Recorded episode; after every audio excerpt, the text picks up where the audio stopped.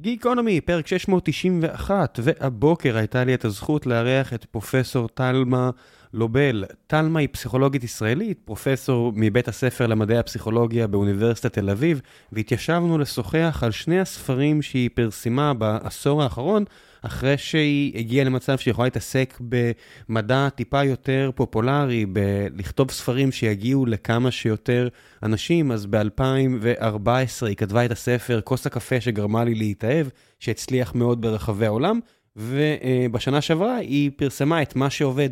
שני הספרים האלה עוסקים בעולם הפנימי והחיצוני שלנו, כשבספר הראשון, בכוס הקפה שגרמה להתאהב, היא עסקה בשלל הטיות כאלה ואחרות שמשפיעות עלינו, זאת אומרת, אם זה יכול להיות טמפרטורה, או מרקמים, ואיך הם משפיעים עלינו, ומהצד השני, בספר הנוכחי, היא עסקה אה, בעולם העבודה. ואיך אפשר לשפר פרודקטיביות ולשפר את הריכוז ואת התוצאות עם כל מיני uh, טריקים כאלה ואחרים, מקיומו של uh, חלון ונוף וריאות ירוקות. אז עסקנו בכל הנושאים האלה ובעולם הפסיכולוגיה, ויופי של פרק עם מישהי uh, מאוד מאוד מעניינת ורהוטה, ומקווה שגם לכם יהיה מעניין. ולפני שנגיע לפרק עצמו, הפרק שלנו היום הוא בחסות עיריית תל אביב-יפו. אם אתם גרים בעיר, אז חלקכם בטח כבר מכירים את דיגיטל.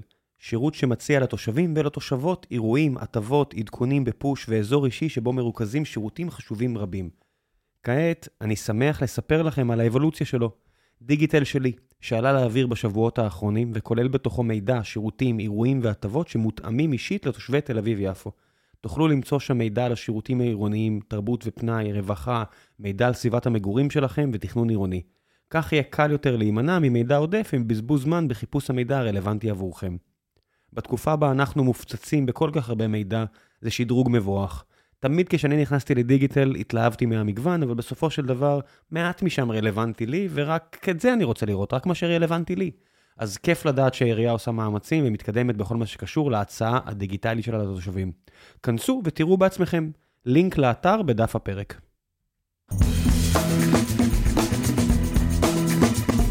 גיקונומי, פרק 691, והבוקר יש לי את הזכות הגדולה לארח את פרופסור תלמה לובל, אחת ממי שמובילות את הפסיכולוגיה בארץ ישראל. כבר לא מעט שנים הובלת באוניברסיטת תל אביב את המחלקה, כתבת ספרים שהם רבי מכר ברחבי העולם, אוטוריטה רצינית, בוקר טוב. בוקר טוב, תודה רבה שהזמנת אותי.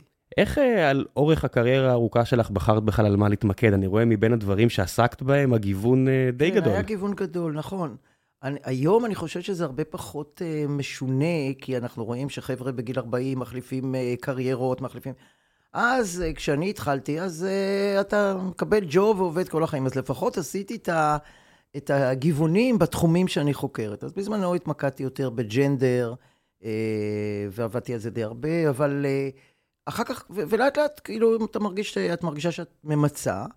ובקצת יותר מעשר שנים האחרונות התמקדתי בנושא שאני חושבת שאני אדבר עליו היום, וזה כל הנושא של אה, הדברים בסביבה ובגוף שלנו מסביב, שמשפיעים על ההחלטות שלנו, השיפוטים שלנו, אה, ההתנהגות שלנו, מבלי שלפחות לחלקם אנחנו לא מודעים, ושיש להם הרבה יותר השפעה ממה שאנשים חושבים.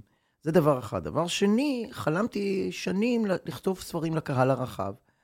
אז כאשר קיבלתי את הפול פרופסור, וכבר יכולתי לעשות מה שאני רוצה, סוף סוף הגשמתי את החלום לפני אה, אה, שמונה שנים בערך, משהו כזה, וכתבתי את הספר הראשון, אה, שבעברית נקרא כוס הקפה שגרמה לי להתאהב, הוא מאוד מאוד הצליח. ומעבר לתענוג שהיה לי באמת בכתיבה, מאוד מאוד נהניתי מהפידבק, מזה שהגעתי להמון קהלים בכל העולם, ולכן כתבתי גם את הספר השני, מה שעובד, וככה...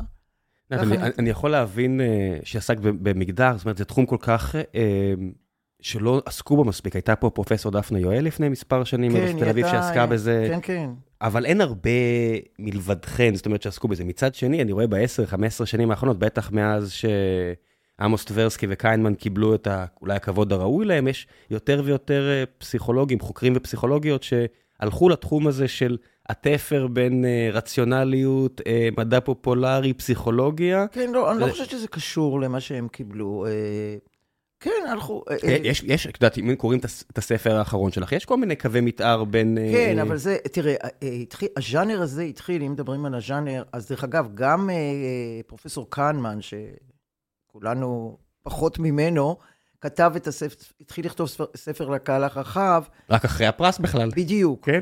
כי פתאום אני חושבת שיותר ויותר אנשים אמרו, והוא בטח לא צריך את הכבוד והכול, יש לו, אה, להגיע לקהלים הרבה יותר גדולים, ואני באמת מרגישה את זה, וכמובן אה, כל הספרים עם הז'אנר דן אריאלי, אה, ועוד המון, שאני, לפני שכתבתי את הספר הראשון שלי, כוס הקפה שגרמה לי להתאהב, ממש ישבתי וקראתי את רוב הספרים הפ... שהצליחו, הפופולריים, בתחומים שונים בפסיכולוגיה, ויש לזה קו שאתה רואה שבאמת, אם אתה מביא את זה טוב, ומביא מחקרים, זה לא מהראש שלי כל מיני דברים, הכל מבוסס על מחקרים, אבל כתוב בצורה שבמקום שיקראו את זה, לא יודעת, 100, 200, אלף אנשים בתחום, כמו שהמאמרים שכתבתי עד עתה, עד, עד שהתחלתי את הספר, קוראים את זה בכל העולם, המון אנשים, אני מקבלת פידבקים ומיילים והרצאות בקהל בעולם, שהוזמנתי בכל העולם, אנשים ניגשים עליי לא מהתחום, אבל אינטליגנטים שמעניין אותם, וזה נותן לי המון סיפור. יש לך לפעמים, זאת אומרת, לאורך הקריירה שלך היה גם, אני מניח שחווית, או, או היית חלק מהעניין של בעיית השחזוריות. שהרבה מחקרים בפסיכולוגיה, כן. ראינו שהם לא משתחזרים, ואז כשקוראים, אה, למשל, ה-Thinking Fast and Slow של אה, קנמן כן. וטברסקי, רואים שם שיש כל מיני... זה רק של קנמן, טברסקי כבר נכון, טברסקי כבר לא היה עמנו, כן. אבל המחקרים בסופו של דבר... המחקרים של שניהם בוודאי. הוא גם נותן הרבה כבוד שם בספר, לבן זוגו. כן, הם היו ביחד. כן, כן, כן, אז אני מעדיף לתת, הוא אמר שם שזה של שניהם, אז אני אלך איתו. לפחות הוא כתב ככה, לא דיברתי איתו. בכל אופן, חלק מהמחקרים שם, היום, את יודעת, יש אנשים שיגידו, זה לא משתחזר. זה... אני לא יודעת אם דווקא על שלהם, אבל בוודאי יש, תראה, יש, יש בהחלט... אה, ראו, דווקא בתחום שאני עוסקת בו, embodied cognition, שאם אחר כך תרצה אני כמובן אסביר. אני אשמח. אז uh, ראו כמה מחקרים שכשניסו לשחזר שוב זה לא הלך. עכשיו תראו, באופן כללי, כשלא מצליחים לשחזר משהו, יכולות להיות כמה סיבות. הסיבה הכי נוראית זה שמישהו שיקר. את מאמינה שזה באמת התופעה הרווחת? לא. אוקיי. אני ממש לא חושבת שזו תופעה רווחת, אבל אני כן חושבת שהיו פה ושם אנשים ששיקרו. אה, תקנו, שיפצו, את אומרת. כן, כן. כן. אבל הרוב לא. והרוב זה יכול להיות מסיבות שעוד כל מיני גורמים שלא חשבו עליהם השפיעו, או שהמדגמים לא היו מספיק גדולים. אה, כל מיני סיבות אחרות, שכאשר משחזרים עוד פעם, פתאום זה לא יוצא. לא, אני חוזרת ואומרת, לא בגלל שלא היו אתיים, לא בגלל ש... לא, גם יכול להיות שבגלל שעשו את זה רק על תלמידי אה, תואר ראשון באוניברסיטאות כן, טובות, זה לא מייצג כן, בהכרח את האוכלוסייה. בהחלט, זו דוגמה אחת באמת. אה, יש המון דוגמאות שאפשר היה. המדגם לא מייצג, הגודל של המדגם לא טוב, עשו שגיאה ב... בביצוע עצמו כן. של המחקר, אה, אולי לפעמים גם המחוקר אה, שהיה יודע מה הוא רוצה, או היא רוצה, לפעמים יכול לעשות איזה שהוא... ייתכן שהאנושות פשוט, ופה אני מגיע לספר החדש שלך, ייתכן שפשוט האנושות השתנתה? זאת אומרת, אני מסתכל, והיו כאן אה, ראשי אה, אוניברסיטאות ש, שמספרים או, סיפור, או סיפרו לי אה, שהיום קשה להם לקרוא ספר. זאת אומרת, אנשים שכתבו וקראו אלפי ספרים, והיום קשה להם לשבת לקרוא ספר בגלל בעיית הקשב. אבל זה שנוצרה. לא, אבל זה אולי, אם, אם הם קראו הרבה שנים, אז אולי עכשיו הם מבוגרים, ובגלל זה קשה להם. יכול להיות, אבל אני מרגיש שזה משהו שדעת, אני יכול להעיד גם על עצמי, אבל ברור שזה רק אנקדוטה וזה לא כן, מידע. ברור. אבל יכול להיות שחלק מהבעיה עם המחקרים האלו היא שהאנושות פשוט השתנתה. אולי, אולי גם. בטוח שגם. זאת אומרת, אה, יש כמה מחקרים קלאסיים שפתאום לא הצליחו לשחזר אותם, וששנים הייתי מלמד אותם, אני לא רוצה להיכנס להם, כי אני מעדיפה לדבר על הדברים שלה. שאני מומחית בהם, אבל... אה, ואז בהחלט יכול להיות שבטוח השתננו כולנו. בוודאי שהצעירים השתנו, וגם המבוגרים השתנו, אז נכון, אז אני אמרתי, אולי המדגם לא מייצג, גם בגלל מה שאמרת, שזה שנה א' באיזו אוניברסיטה, כן. שזה רוב המחקרים, אבל אולי גם, גם שנה א' באוניברסיטה לפני 20 שנה הייתה אחרת. היו יותר תמימים, האמינו, אז יכול להיות כל מיני סיבות, ולכן כן צריך לשחזר ולבדוק. אני השתדלתי בספרים שלי, לא, לא כל המחקרים, אבל הרבה מאוד מחקרים, בדקתי שזה כמה פעמים שחזרו. אני אוכל לתת דוגמה בהמשך, שעשו עוד פעם ועוד פעם, ואז באמת רואים שלפחות מה שנקרא, תוצאות, מה שקוראים רובסט, הן אה, יותר חזקות ו... משתחזרות. כן. יש אמינות יותר. יש אה, במחקרים שנחשפת אליהם, אה, דברים שהפתיעו אותך? תוצאות הרבה. שבזמן המחקר שאמרת לא יכול להיות. הרבה, הרבה. למשל? לא מחקרים שלי, המחקרים כן, ש... בוודאי, מטה דאטה ש- שקראת. הרבה, אז כן. אולי, כדי שאני אגיד, אה, אז אולי אני אגיד קודם על מה העניין, בוודאי. כי אחרת אה, לא יבינו על מה. אנשים פה רגילים לזה שאני אה, קופץ מדבר לדבר, אבל. את... אבל אני את, אה, נהנית מזה, אני נהנית מזה. לא, אבל זה- את- צודקת. בוא נדבר על אבל. אה, אה, אז, אוקיי, אז אני אגיד ככה, בספר הראשון שלי, כוס הקפה שגרמה לי אה, התרכזתי בעיקר בסביבה החיצונית. כלומר, כל מיני דברים שמשפיעים עלינו, כמו מרקם של הדברים, המשקל שלהם, הצבעים וכולו. למשל, לדוגמה, אה, והנה, וכאן אני אראה דוגמה של דבר שנורא הפתיע אותי. אה, האם אה, אנחנו, דיברתי על מטאפורות אז, ונגיד אמרנו שאנשים מייחסים למשקל פיזי, מקשרים אותו עם חשיבות. למשל, ירדה אבן, החלטה כבד- כבדת משקל, דברים כאלה. משקל כבד על כתפיי. כן, משקל כבד על כתפיי. זאת אומרת, כאילו, המשקל הפיזי הוא, מראה על uh, חשיבות. ואז עשו מחקר, שאני חושבת שהוא הוא די מדהים, שלקחו uh, שתי קבוצות של אנשים ונתנו להם את, אותה, uh, את, את, את אותם קורות חיים של אדם מועמד לעבודה. כאשר הם החזיקו את זה על מה שנקרא קליבורד, לוח, והם החזיקו את זה באוויר, כך שהם הרגישו את המשקל לא על, לא על השולחן, וההבדל בין שתי הקבוצות היה משקל הלוח. קבוצה אחת היה לה משקל קצת יותר כבד, קבוצה אחת משקל יותר קל, אותן קורות חיים. ושאלו אותם, עד כמה הבן אדם הזה מתאים לעבודה. אלה שהחזיקו קור... אה, לוח כבד יותר, חשבו שהאדם יותר מתאים לעבודה. זה למשל דוגמה של בן אדם, של מש... אה, מחקר שמאוד הפתיע אותי, כי לא הייתי חושבת את זה. תכשיט יוקרתי הם מחזיקים בידיהם, קורות חיים אה, מחומר... כבדים, כבדים כן, יותר, מחומר כן. איכותי יותר. עכשיו עשו, הנה, זו דוגמה של שחזור, שאלת אותי, עשו מחקר, דווקא עשו את זה גם אה, בצורות שונות, גם בהולנד וגם בארצות הברית, ובמקום אחר עשו אותו רעיון, אבל הפעם שאלו לא על מועמד לקורות חיים, לא מועמד לעבודה, סליחה, אלא אה, עד כמה אתה אה, צריך לתרום לכל מיני דברים, ומתארים כל מיני דברים. שוב, אלה שהחזיקו לוח כבד יותר, חשבו שיותר, המטרה יותר חשובה, צריך יותר לתרום. אז הנה דוגמה קלאסית. יכול להיות הרבה דוגמאות, דברים שנגעו במשהו רך, חשבו שהאינטראקציה בין אנשים היא יותר רכה, יותר נעימה, מאשר מי שלחץ במשהו כבד. קשה, סליחה. זה דברים שמאוד הפתיעו אותי ומאוד אפילו אה, נדלקתי עליהם. בגלל זה כתבתי את הספר הראשון, אמרתי, וואו, הנה אני עושה, אני פתאום נתקלת בנושא שפחות חושבים עליו, הוא מפתיע, הוא לא... בסדר, כל דבר צריך לחקור, אבל כאן מה, בגלל שמישהו לחץ על לוח קו- קשה, כמו שאני עכשיו לוחצת על שולחן, לא רואים אותי כי לא מצלמים, אה, על שולחן קשה, אה, אז אני אחשוב שאיזו אינטראקציה שאני שומעת בין אנשים היא יותר קשה, היא פחות נעימה, מאשר אם אני נוגעת במשהו רך, כל מיני דברים זה כאלה. קצת שובר לך את הרומנטיות סביב אה, נשמה, מחשבה, מחשבה עצמאית וכו', זאת אומרת, אה, לי זה כן. קרה כשקראתי את הספר של יורם יובל וסבא שלו, לייבוביץ', כן. ש, שהסבא היה כל כך אה, מאמין גדול ב, ב, באדם, ומצד שני קיימן ואורן יובל, שגם כתבו לאותו ספר, הבעיה הפסיכופיזית, הם בגישה המודרנית של מכונה משוכללת, וקל לעבוד על המכונה, וסלווי. כן. אה, תראה. והמתח הזה בין היכולת אה, להבין לעומק מי, אתה יודע, אנחנו רואים כפוטון נשבר ומגיע אלינו ומחזיר, ואנחנו מבינים מה זה ראייה, לעומת כל הפלא הזה שהוא ראייה. תראה, אז בטח, אני תמיד, כשאני מרצה על שני הספרים שלי, זה התחיל עוד מהראשון, אני אומרת בסוף, תראו, אנשים לא אוהבים לשמוע את זה, הם מצד אחד פסינטד, וואו, איזה מחקרים, וזה באמת, באמת מלהיבים. אבל אני הייתי רוצה לחשוב שאני מחליטה אם מישהו נחמד או לא, לא בגלל המרחק של הכיסא שלי ממנו, לא בגלל אם אני מחזיקה כוס קפה חמה או קרה, כי הרי המחקר מראה שאם אני מחזיקה משהו חם, מכאן יש יותר סיכוי שאני כן. אחשוב שהבן אדם הוא יותר חם ונעים. הייתי רוצה לחשוב שאני שופטת אותך ברגע זה, שנפגשנו לפני רבע שעה, כי לפי מה שאתה מדבר והכל, ולא לפי המרחק בינינו, אם נתת לי לפני זה קפה שבאמת נתת לי. אבל האמת היא שהדברים האלה גם משפיעים, זה לא רק הדברים האלה, אבל מה שקוראים באנגלית, they may tip the scale. זאת בדיוק. אומרת, עם כל הדברים, other things being equal, ברור שאם מישהו צועק עליי, וזה אני לא אחשוב שהוא נחמד בגלל שאני מחזיקה קפה, אה, כוס קפה חמה. כן, ברור שלא. האמריקאים הביאו את זה למומחיות. אם תסתכלו, מאז אייזנהאואר לא היה נשיא קרח, כי הם בדקו שבמדגמים כאלה נשים מגיבות יותר טוב לגברים עם שיער, וזהו, יותר לא יהיה מועמדים קרחים, מה לעשות? כן, אז... ואם יש, אז הם עושים את כל הדברים שטראמפ עושה, או לא יודע מה, אחרים פה בארץ שעושים כל מיני אה, קונסטרוקציות על ראשם. כן, כן. אבל תראה, אם אתה מדבר על צורות וזה, אז אה, אני אשמח לעבור לספר השני שלי, מה שעובד. שהבפנים, ו- העולם הפנימי. בבקשה. העולם הפנימי, שם כן, עברת לא, העולם אבל, הפנימי. אבל דווקא רציתי להגיד בקשר לצורה החיצונית כן. משהו, בגלל שאמרת על הקרחות, אבל כמובן יש המון דברים.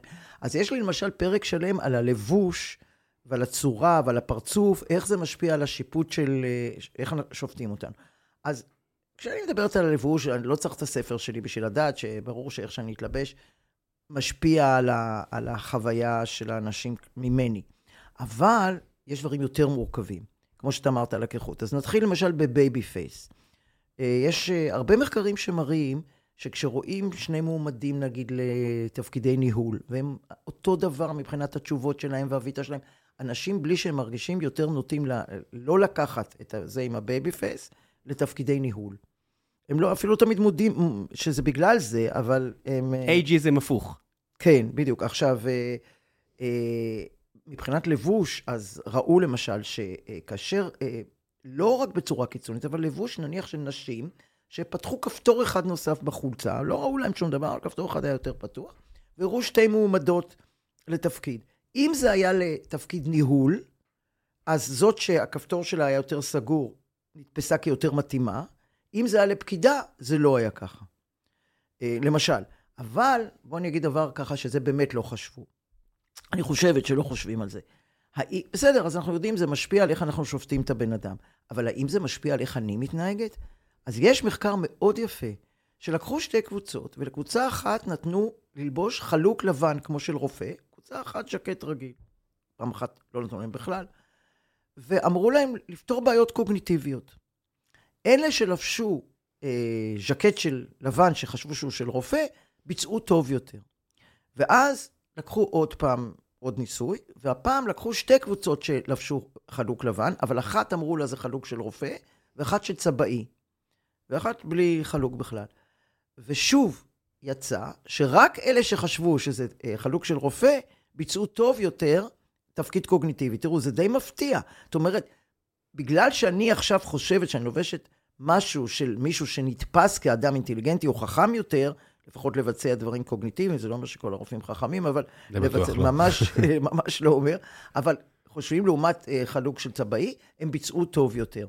עשו אחר כך את אותו דבר גם על אה, השפעה ב negotiations, במשא ומתן. אז נתנו לאנשים פעם אחת להתלבש איזה טרנינג ודברים ממש שלא מתאימים איזה כפכפים, ופעם שנייה, קבוצה שנייה, לבושה יפה, בצורה כמו שאתה הולך למשא ומתן, וראו שהם השיגו תוצאות טובות יותר במשא ומתן כשלבשו אה, אה, בגדים כאילו מתאימים. זאת אומרת, הלבוש גם משפיע איך תופסים אותנו, וגם איך אנחנו עצמנו מתנהגים, מה שרלוונטי נגיד לשיחות זום, לכל מיני דברים כאלה, שצריך לחשוב גם כמה הלבוש משפיע. שוב, לא בסוף תמיד. כל אחד ואיך שמבנה האישיות שלו, שמושלך. מה הוא מרגיש נוח גם, כן, איפה, כמובן. כן, איפה הוא מרגיש נוח, ואיפה הביטחון, מאיפה הביטחון העצמי נובע. זאת אומרת, למי שהיו ענייני צורה כאלה או אחרים, זאת אומרת, אתה יודע מה, מישהו מאוד לא אוהב את האף שלו, ופתאום הוא יראה בשיחת זום, בניגוד לשיחה רגילה, בשיחת זום אתה רואה את עצמך. אני אשים מולך את מה שמפריע לך, אני אפגע לך בביטחון העצמי.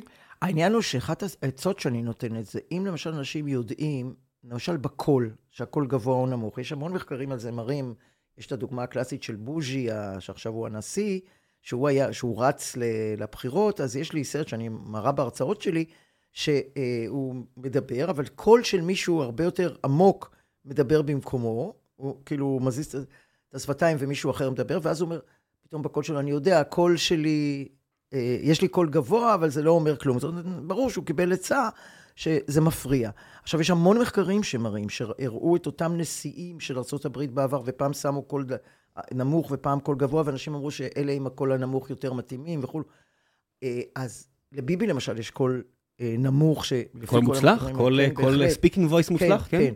אז, אה, אז מה ש... אחת העצות, ש... אז אותו דבר עם baby face וקול גבוה ודברים שאנשים יודעים שזה יכול להפריע, בריאיון או במשא ומתן, צריכים להגיד בהתחלה, תשמע, אני יודע שיש לי קול גבוה, אני מבקש לא תשים לב. תשמע, אני יודע, אני יודע שיש לי baby face, אבל אל תשים לב לזה, וזה משפיע על המראיין. יש uh, מנכ"ל של uh, חברה ציבורית שאני תמיד נהנה לשוחח איתו, בחור בשם uh, ערן זינון ממאנדיי, uh, חברה ישראלית uh, ציבורית שנסחרת עכשיו בבורסה, והוא תמיד uh, אמר או אומר שכשהוא עשה שיחות למשקיעים, הוא תמיד היה שם מקדימה, או שיחות עם ה board שלו, את מה שהכי מפריע להם. בדיוק. הוא אמר כי במילא... עד שלא נגיע לפרט המידע שהכי מפריע, לא מעניין אותי כל דבר שאני... בדיוק הם. לא מרוכזים בזה, אני אומר, בוא נהיה אמפתיים. נגיד ישר, כן. מראש בוא נתייחס למה שאתם הכי רוצים לשמוע, ואחרי זה תהיו נינוחים ותוכלו להקשיב לכל מה שאני רוצה לספר. כן. זה אחלה טריק, נכון, שאני מאוד, אה, נכון. מאוד משאיל ממנו בכל הזדמנות. בדיוק. כן. אז זה גם לגבי הצורה החיצונית, או כל דבר אחר שאתה חושב שבגלל זה הוא לא, שאתה מאמין שהוא לא רלוונטי, ובכל זאת הוא משפיע על השיפוט של אנשים אותך, תגיד את זה, שים על השולחן. אני יודע שאני נראה לא מתאים, אני יודע שאני זה בגלל הקול שלי, בגלל... אבל...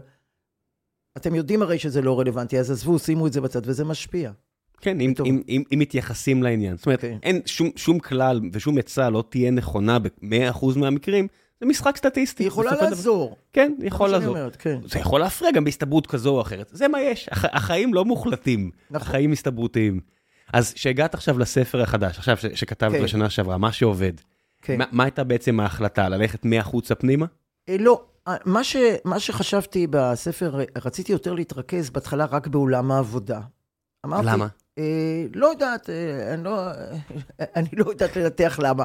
זאת אומרת, אה, אבל, אבל, והסיבה שאני חושבת שאני לא יודעת לנתח למה, זה שתוך כדי הכתיבה הבנתי שאומנם אני כאילו אומרת על העבודה, וזה נכון, נכון בכל תחומי החיים. זאת אומרת, אם אני מדברת על משא ומתן, זה לא חייב להיות בעבודה, אלא זה יכול להיות גם במשא ומתן עם, אה, עם, אה, עם הקרובים אליי, או אם אני קונה דירה או מוכרת דירה, ולא...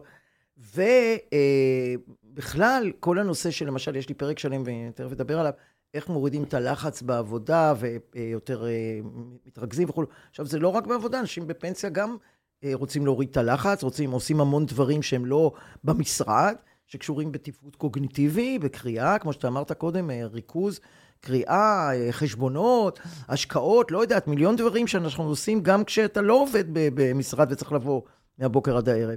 כך שזה בעצם מתאים לכולם, כי מה שיש לי שם, יש לי פרקים שלמים על, אה, גם על הטמפרטורה והתאורה והכל הכי טובה בשביל ביצוע קוגניטיבי הכי טוב, אבל גם איך להוריד את המתח, גם מה, מה קורה עם הטלפון הסלולרי, אה, איך אנחנו בראיון, אה, כל מיני טריקים שישפיעו על המראיין לטובה, והמון דברים שחלקם, שכולם מתאימים לעבודה, אבל לא רק לעבודה. אז למשל, בואי תני לנו איזה. אנקדוטה ככה מעניינת מה- מהספר. אה, יש הרבה דוגמאות, אה, תן לי לחשוב רגע, נניח, אה, אני אתחיל בטמפרטורה. אה, לא- זה לא דווקא בהכרח הכי מעניין, אבל אני אתחיל ממנה. אז יש טווח טמפרטורה שהוא הטוב ביותר לביצוע, שהוא בערך בין 20 מעלות ל-24-25 מעלות. בסדר, זה זה פחות או יותר יודעים, אנשים מרגישים מתי נוח להם וכולו. עכשיו, מצאו שכאשר אתה יוצא מהטווח הזה, ממש יש הרבה יותר שגיאות קוגניטיביות שמשפיעות על ביצוע, בין אם אתה בעבודה, בין אם אתה עושה... אה, אה, וממש אה, הרבה אחוזים הביצוע יורד. אבל, דבר שאולי לא יודעים, אם אתה קצת רוצה לצאת מה, מהטווח, או אפילו בתוך הטווח, יותר טוב שיהיה לך טיפה קר מאשר טיפה חם. כשטיפ, כשקצת חם יותר, גם הביצוע פחות טוב, וגם אם באותו רגע ביצעת בסדר, העייפות שלך תגבר, ובביצועים הבאים תבצע פחות טוב. אז גם את זה, אוקיי, אתה יכול להגיד לי, בסדר, יופי, יודעים. אבל מה שלא יודעים זה האם ידעת שבחדר חם יותר, אנשים יותר קונפורמים? אז למשל, כשעושים כל מיני דיונים, מצאו שכאשר אנשים ישבו בחדר חם יותר, הם יותר הסכימו עם רעיונות של אחרים. למשל, אני יכול לתת דוגמה, נתנו לאנשים אה, לבחור כל פעם בין שני מוצרים, שתי ספות, שני אופניים, שני אה, GPS, ואמרו, מה אתה, איזה אתה מעדיף? כל פעם בן זוג. נתנו להם עוד אינפורמציה, מה אנשים אחרים העדיפו. נגיד, נתח השוק של הספה הזאת יותר גבוה מנתח השוק של הספה השנייה, ו- ו- וכנ"ל. קבוצה אחת שמו בחדר חם קצת יותר, קבוצה אחת בחדר קר קצת יותר. אלה שהיו בחדר החם קצת יותר, הרבה יותר בחרו לפי מה שאמרו להם שאנשים אחרים בוחרים. יש מחקרים נוספים שהראו את זה אפילו במניות, שהביאו אנשים שמומחים במניות ואמרו להם זאת מניה שעולה ויורדת, והנה הצורה שעולה כמה מניות, מה אתה חושב צריך למכור או לקנות מניות מסוימות? ונתנו להם אינפורמציה, שוב, מה אמרו הנבדקים בניסויים הקודמים. אלה שהיו בחדר חם יותר הסכימו עם הנבדקים הקודמים. כלומר, מה, מה המסקנה מזה? אם אני רוצה אה, לשכנע אנשים, או אני רוצה שיקנו משהו, אולי אני אשים אותם בחדר חם יותר, אבל אם אני רוצה brainstorming, אני רוצה שכל אחד יחשוב על לא יושפע ממה שאני אומרת, אני אקרר טיפה את החדר. איך זה משתלב עם מדינת ישראל שבה על כל אדם יש אה, ארבע דעות, במקום החם הזה אני לא יודע, אבל אני יכול, יכול לתאר לעצמי, אנחנו ממזגים את עצמנו לדעת, והנה, כן. פת, פתרנו את ה... זה עוזר, שוב, אני חוזרת ואומרת, כל הדברים האלה משפיעים. בוודאי, זה, זה רק tipping the scale, בוודאי. אבל tipping the scale זה משפט מצוין, לכן אני גם אומרת אותו באנגלית, כן? כן. זה בדיוק מה שעושה. שכל הדברים, הרבה פעמים אנחנו לא מוחלטים בדעה שלי. בוודאי. ואז הטיפה הזאת, שזה קצת יותר קריר או קצת יותר חמים, אה, באופן כללי, יש לנו איזושהי אשליה שאנחנו הרבה יותר רציונליים ממה שאנחנו, ו... בדיוק ככה. כן. והדברים האלה מראים כמה אנחנו לא רציונליים וכמה אנחנו מושפעים, אבל אני מתמקדת בעיקר בדברים החיצוניים האלה שמשפיעים. כן. היי חבר'ה, לפני שנחזור לפרק עם טלמה, אני רוצה לספר לכם על נותני החסות הנוספים שלנו, והפעם זו חברת פנדה. חברת פנדה תמכור לכם מזרנים וכלי מיטה וכל מה שאתם צריכים לשנת לילה טובה. אני ישן מדי פעם, זה בחדר של הבן שלי, על מזרן של פנדה, שקניתי אותו עוד לפני החסות הזו, אז אתם יכולים להאמין לי כשאני אומר לכם שאני מאוד אוהב את המוצרים שלהם בצורה אובייקטיבית. ואם תשתמשו בקוד הקופון GEEK, G-E-E-K, פעמיים E, תקבלו 15% הנחה על כל האתר, אחלה קופון, אחלה מוצרים במחירים מנצחים. באמת מותג מעולה שאני אישית מאוד מאוד אוהב, אז שתהיה לכם שנת לילה מוצלחת. ועכשיו, בחזרה לגיקונומי עם תלמה, מקווה שאתם נהנים.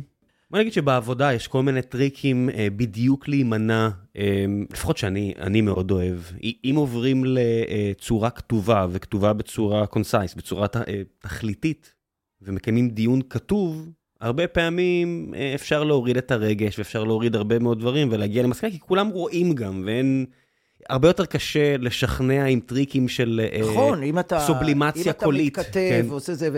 אבל אם אתה יושב בחדר עם אנשים, אז קורים דברים שאתה לא חשב שזה גם הסביבה החיצונית, גם התנהגות של זה שיושב מולי, המון דברים שלא חושבים עליהם שמשפיעים.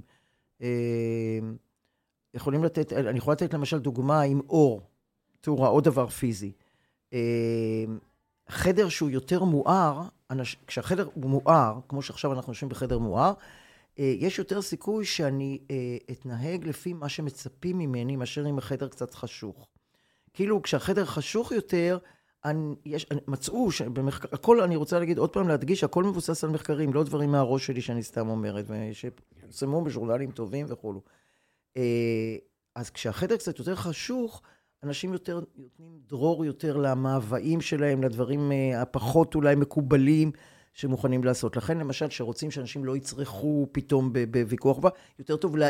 שהחדר יהיה מואר חזק, יש יותר סיכוי שהם יעצרו את עצמם גם אם הם מתעצבנים, מאשר אם החדר קצת חשוך. כן, יש איזשהו מחקר שאפילו אם תשימי תמונה של זוג עיניים על הקיר, כן, זה... אז כן. זה, זה, זה ישפיע, כי את התחושה שמישהו מסתכל עליך, אתה אפילו לא נכון. לא צריך שאדם מסתכל, לא צריך לשים מצלמה, שים תמונה של זוג עיניים וזה כבר יהיה איזושהי השפעה. כן, אבל, ו- ואפשר גם, ומצאו עוד יותר, שאם החדר טיפה חשוך, אנשים מתנהגים בפחות אתי, בצורה פחות אתית. מאשר אם החדר מואר, אפילו שבשני המקרים הם יודעים שלא יראו אותם. למשל, דוגמה, עשו מחקרים עד כמה אנשים משקרים, נתנו להם את ההזדמנות לשקר, והם יכלו או לשקר או לא, הם חושבים שלא יתפסו אותם, אבל יש, יש סיסטם שאפשר לבדוק אם הם שיקרו או לא, אומרים להם נניח לענות על איזה שאלות אה, במתמטיקה, ואם הם ענו מספר מסוים הם מקבלים איזה פרס, והם חושבים, הם יכולים לשקר, יש להם את האופציה לשקר בקלות, הם בטוחים שאף פעם לא יתפסו אותם, אבל כן תופסים אותם. ופעם אחת החדר היה יותר חשוך ופעם יותר מואר, אבל בשני המקרים חשבו שלא רואים אותם. זה לא שבגלל שחושך, ברור שאם חושך ואף אחד לא רואה אותי, אני יכולה יותר לעשות דברים שעשו. ומצאו שברגע שהחדר היה יותר חשוך, או בניסוי אחר, כשהם הרכיבו משקפי שמש שהראו את העולם יותר חשוך, הם התנהגו בצורה פחות אתית. כלומר, יש משהו בתחושה אולי של האנונימיות כשזה יותר חשוך, שגורם לנו אה, להתנהג בפחות אתיות, ויותר מה שבעצם מתחשק לי לעשות, ולא לפי הכללים. כן, יש אה, במופע של אה, לואי סי קיי, סטנדאפיסט, הוא אומר, מספיק אם אתם רוצים להפוך שני אנשים לחיות, שימו ביניהם אה, זכוכית. הוא אומר, אני, אני בכביש, יכול להיות מרחק של 4-5 מטרים מאדם אחר, שתינו בשתי מכוניות, אנחנו יכולים לצרוח אחד על השני, כשהדבר היחידי שיש מבדיל בינינו זה שתי אה, אה.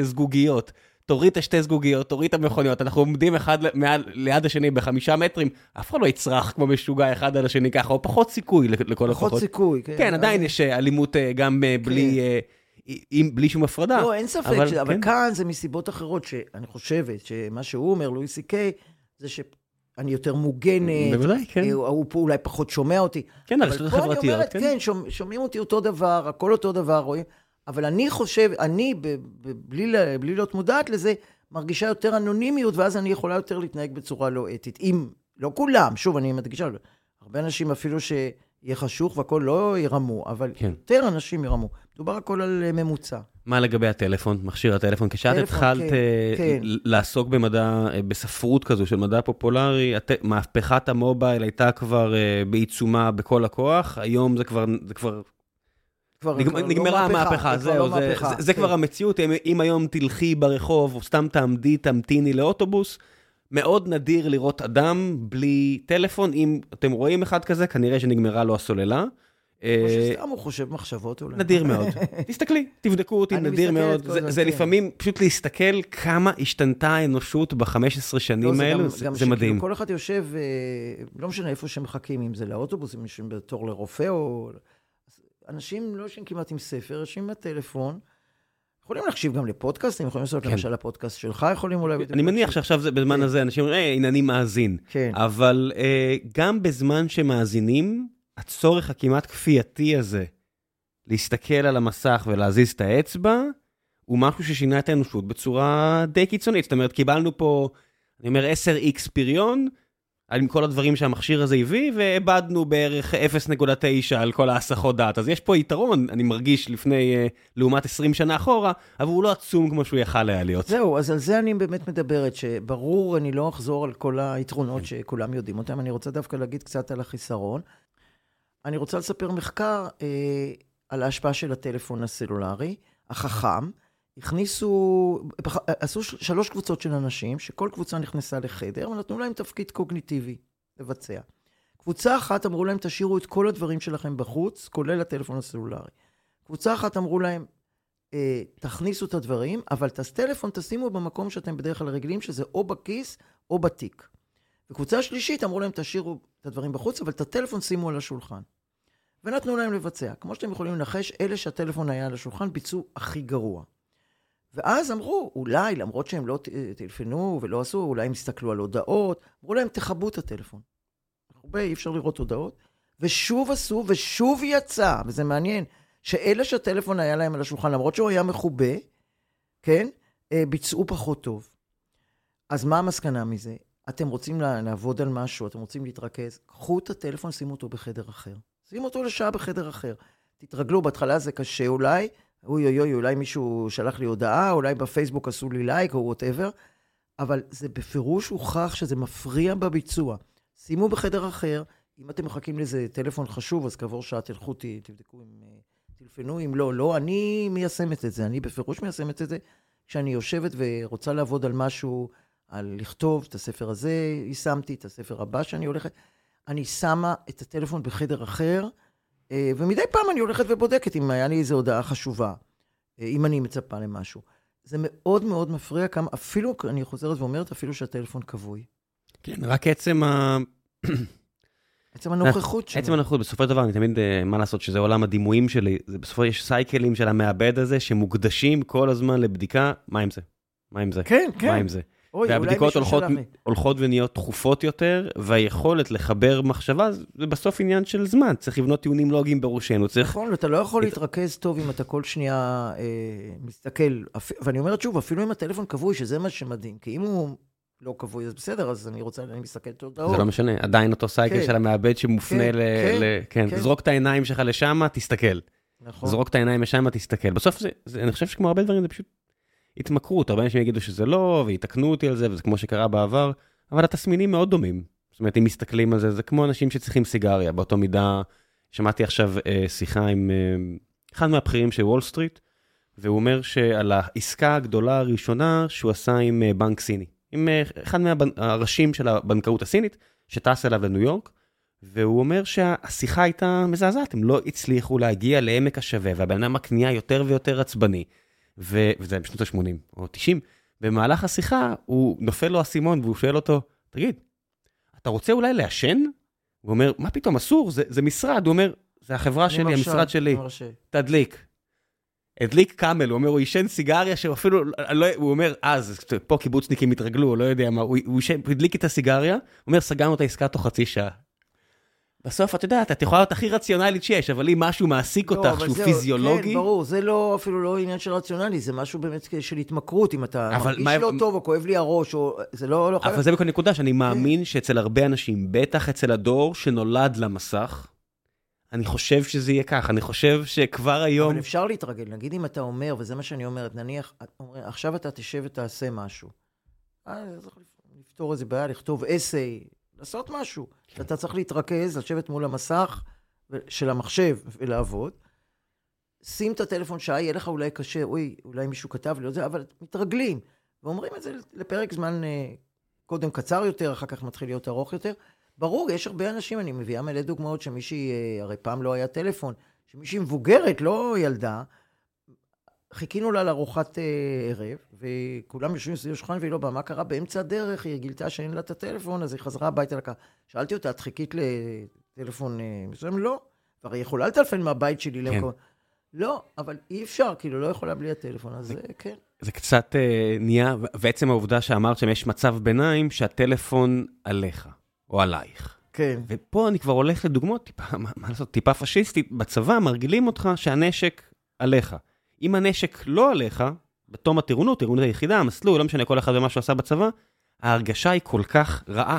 זאת אומרת, אתה כל כך בלחץ. עצם, ואני מניח שאם עכשיו יש לוחמים שמאזינים לנו, חיילים, הם מבינים על מה אני מדבר, שאם אפילו שמים את הנשק מחוץ לאולם כלשהו ונכנסים, מעקצץ לך, לא נעים לך.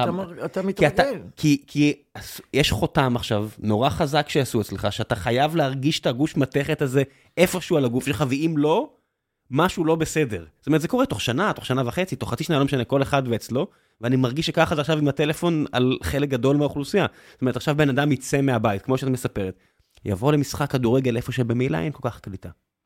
כי יש מה הרבה הוא אנשים... יכול לבקש ממישהו אם צריך. עזבי, יש הרבה אנשים באותו תא כן. שטח, אין קליטה כל כך.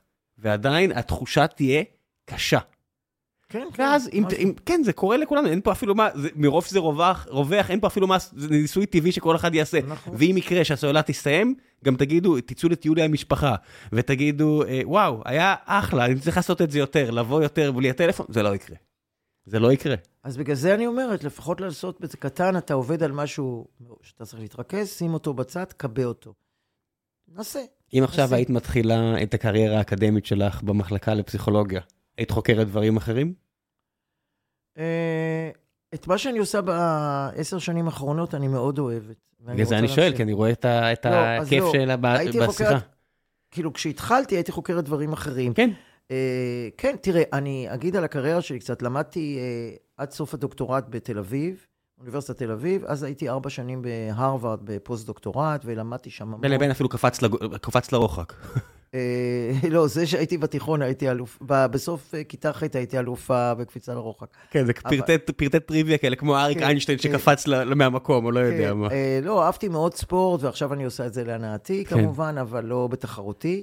אה, בתיכון עוד שלחו אותי עם עוד מישהי שהיא גם מאוד מאוד הצליחה אחר כך, אני לא אגיד את שמה כי אולי לא מרשה, שבחרו שתי בנות לנסוע לווינגייט, אז אה, היינו שבוע בווינגייט, אבל זה- בזה נגמר, נגמרה קריירת הספורט שלי. אבל מה שאני רוצה להגיד זה שנסעתי אחר כך להרווארד לארבע שנים, עשיתי שם פוסט-דוקטורט, ואחר כך ב-88 גם אה, הוזמנתי לשם לשנה ולימדתי. איך הייתה החוויה אז, בשנות ה-80 ללמוד בהרווארד, אה, לעומת ישראל שהגעת? זו הייתה חוויה פנטסטית. אני זוכרת שבדיוק דיברתי על זה עם חברה לפני כמה ימים בהקשר אחר, שהרגשתי פתאום שה textbook הולכים מולי. אה, היו כל מיני מקללנד שאז למדנו עליו, אה, שהוא היה... He wrote the book. כן, The Need for Achievement, פתאום אני רואה מקללנד עולה, וכל מיני כאלה, ולקחתי קורסים שזה היה, לקחתי הרבה יותר ממה שהייתי צריכה, כי הייתי בפוסט, לא הייתי חייבת, אבל פשוט בשביל עצמי זה היה פנטסטי, וזה היה. אז, האוניברסיטה מאוד מאוד התפתחה, אוניברסיטת תל אביב, היום זה משהו אחר, אבל כשאני למדתי, היו פחות כוכבים, בתור מרצים, אה, לקחו את מה שיש, היום זה לגמרי אחרת, יש חבר'ה נהדרים, אז זה- היה באמת חוויה פנטסטית. ואז, אבל מה ש... אם כבר מדברים ככה, זה לא הייתה הכוונה, חזרתי, קיבלתי את המינוי באוניברסיטת תל אביב, לא הייתה שום הבחנה, הבחנה או הכוונה מה ללמוד, מה שהיום אני רואה את החבר'ה בכל התחומים, ואני מתמצאת בזה, הולכים לפוסט-דוקטורט לאיזה מקום, במעבדה הזאת מכוונים אותם לתחום מסוים, והם הרבה פעמים בוחרים. תספרי, תספרי למי שלא מכיר על, על התהליך הזה שאת מתארת. מה הכוונה? זאת אומרת, החופש לחקור... החופש קיים תמיד, אבל יש כיוונים שאתה אומר, למשל, את, הולכת ל... ועובדת עם איזה מישהו מאוד ידוע בתחום מסוים, אז יש סיכוי שאחר כך תמשיכי בתחום הזה. אצלי היה כל מיני, אני באמת בחרתי בג'נדר כי זה סתם עניין אותי, מגדר. ועשיתי כל מיני דברים. היום אני חושבת שחלק הייתי עושה אחרת, הייתי בוחרת אחרת. גם לא, לא ידענו כל מיני דברים, זו הייתה תקופה אחרת. למשל, אני אתן דוגמה, לא על המחקר, אלא על, על התנאים, שדווקא אני כותבת על זה בספר, וזה אולי, אולי, בלי להרגיש, זה גם מביא אותי בסוף למחקר הזה. כשהגענו אז לאוניברסיטת תל אביב, לפני הרבה שנים, קיבלתי את המינוי, ומאוד שמחתי, מינוי עם, אה, עם מסלול לפרופסורה וכולו. שמו אותנו, לא רק אותי, את כל החדשים, בחדר מזעזע, חדר קטן, בלי חלונות בכלל, בלי חלונות, עם נורת פלורסנט למעלה, וטלפון שהוא משותף עם השכן שלי, ש, שבמקרה היה אחד שדווקא אני מאוד מחבבת אותו, אבל כל היום צלצלו אליו, כי הוא עבד עוד עבודות. וכשאני הייתי עונה, היו חושבים שאני המזכירה. אה, המשרד של שירות הביטחון ליד, אולי הם השאילו מהם את הארכיטקט, כן, אני יודע. אולי, אולי. אבל, אה, אבל זה היה באמת, אה, לא אהבתי לשבת שם, אבל לא הבנתי עד, שק... עד שעשיתי את המחקרים עכשיו וכתבתי את הספר, מה שעובד, כמה זה שאתה יושב, ואני רוצה באמת לדבר על זה רגע, באור אה, לא טבעי, בלי חלון עם נוף, כמה זה משפיע על הביצוע. לא הייתה לי ברירה, היו לי שלושה ילדים קטנים בבית, אם אני באה בבוקר לשבת במשרד ולא בבית. היום אני את כל הספרים שלי כתבתי בבית. כן, אה, אה, עם ילדים קטנים, אחת מהסיבות שפה יש משרד, למרות שזה חברת remote first, זה מה לעשות, אם אתה הורה לילד קטן, אתה מכיר את זה, נכון. היכולת שלך להתרכז פחותה בצורה ניכרת. בטח. אז עכשיו, למשל, ברגע שילדיי יצאו מהבית, אני הכי אוהבת, אני, אני בחרתי את המשרד, וזה גם אחד הטיפים שאני נותנת בספר, מה שעובד, שאנשים שעובדים היום, הרי הרבה אנשים גם עובדים מהבית, לפחות חלק הזמן, זה התחיל בקורונה וזה נמשך. אז כל מיני טיפים איזה חדר לבחור במידת האפשר, לא תמיד אפשר. אה, מבחינת תאורה, טמפרטורה, חלון. אז אני אתן למשל דוגמה על חלון, השפעה של חלון, אוקיי? יש הרבה מחקרים שמראים שבמשרדים שבהם לא היו חלונות, והיה רק אור אה, אה, לא טבעי, ונו, ולא היה נוף ושום דבר, הביצועים היו פחות טובים של העובדים, והיו יותר ימי מחלה, ובין אה, אם אמיתיים ובין אם לא אמיתיים, אבל שאנשים לא באו, אה, מאשר כאשר יש אה, תאורה טובה יותר וחלון. אז אני אגיד על התאורה. קודם כל, אה, אור טבעי עדיף על אור לא טבעי, זה דבר ראשון. זאת אומרת, אנשים מרגישים יותר טוב, מבצעים יותר טוב, אם זה אור טבעי. אבל אם אין ברירה, נגיד זה בערב, אז עדיף, אם אתה עייף, שים אור חזק. זה הרבה יותר מעורר מאשר אור חלש. אור חלש, נגיד מרגישים לפעמים, כולנו מרגישים, יודעים מה זה מנטל פתיק, כשאנחנו מאוד עייפים, כבר עובדים על איזה משהו וחייבים להתרענן. תכף אני אדבר על התרעננות, באמת, אני מדברת באסוציאציות חופשיות. זה המקום. אה, אז, אה, אה, אז קודם כל, עדיף אור חזק יותר, עדיף אור טבעי. עכשיו, חלון מאוד מאוד חשוב, גם בשביל מה שאמרתי הרגע, התאורה, וגם אם אפשר, לא תמיד אפשר, נוף. ואולי כאן אני, ברשותך, אגיע להשפעה של הטבע עלינו. שאני מאוד מאוד מחזיקה מזה, וכתבתי על זה הרבה, יש ספר, פרק שלם בספר, אה, מה שעובד על זה, כי אני ממש חושבת שזה חשוב וזה הוכח, בניגוד למה שאמרנו בהתחלה, המחקרים שלא יכולים לשחזר, שוחזר פעם אחרי פעם. הטבע יש לו השפעה ברורה. להיות בטבע, להסתכל בטבע, להסתכל על עצים ירוקים, לא חייבים ללכת ליער, אה, אה, על גם הורדת המתח והלחץ, ותכף אני אפרט, וגם על ביצוע קוגניטיבי יותר טוב. אז ניתן למשל דוגמה. אה, ביפן, שזה ארץ עם הרבה יערות, וזה, עשו המון מחקרים על אה, נושא השפעת היערות. אז למשל לקחו קבוצות, וזה עוד פעם ועוד פעם ועוד פעם ועוד פעם, כאשר בנושא... עוד פעם משתחזר, הכוונה, כן. כן. אה, לקחו קבוצות כל פעם של שישה חבר'ה, שישה, לקחו אותם, שישה שמו בסביבה עירונית, ושישה ב, ב, ביער. הם עשו, במחקר הזה ממש ביער אמיתי. כל פעם עשו את זה ביערות שונים, כי עשו עוד פעם ועוד פעם, עוד כל פעם שישה חבר'ה. אה, כאשר מדדו מדדים פיזיולוגיים, לחץ דם, מוליכות חשמלית של האור, אה, דופק, ברגע שהם הגיעו, אחרי זה אמרו להם, שבו מספר מסוים אה, של דקות, נגיד 15 דקות, פשוט שבו בטבע או בסביבה העירונית, ואחרי זה תלכו 15 דקות בסביבה הזאת. וכל פעם בדקו את המדדים הפיזיולוגיים. ופעם אחרי פעם זה יצא, שאלה שישבו בטבע או הלכו בטבע, המדדים הפיזיולוגיים הראו שהם בפחות לחץ, זאת אומרת, פחות חרדה, פחות לחץ, מאשר אלה שישבו בסביבה עירונית. מחקר נוסף נעשה בסטנפורד.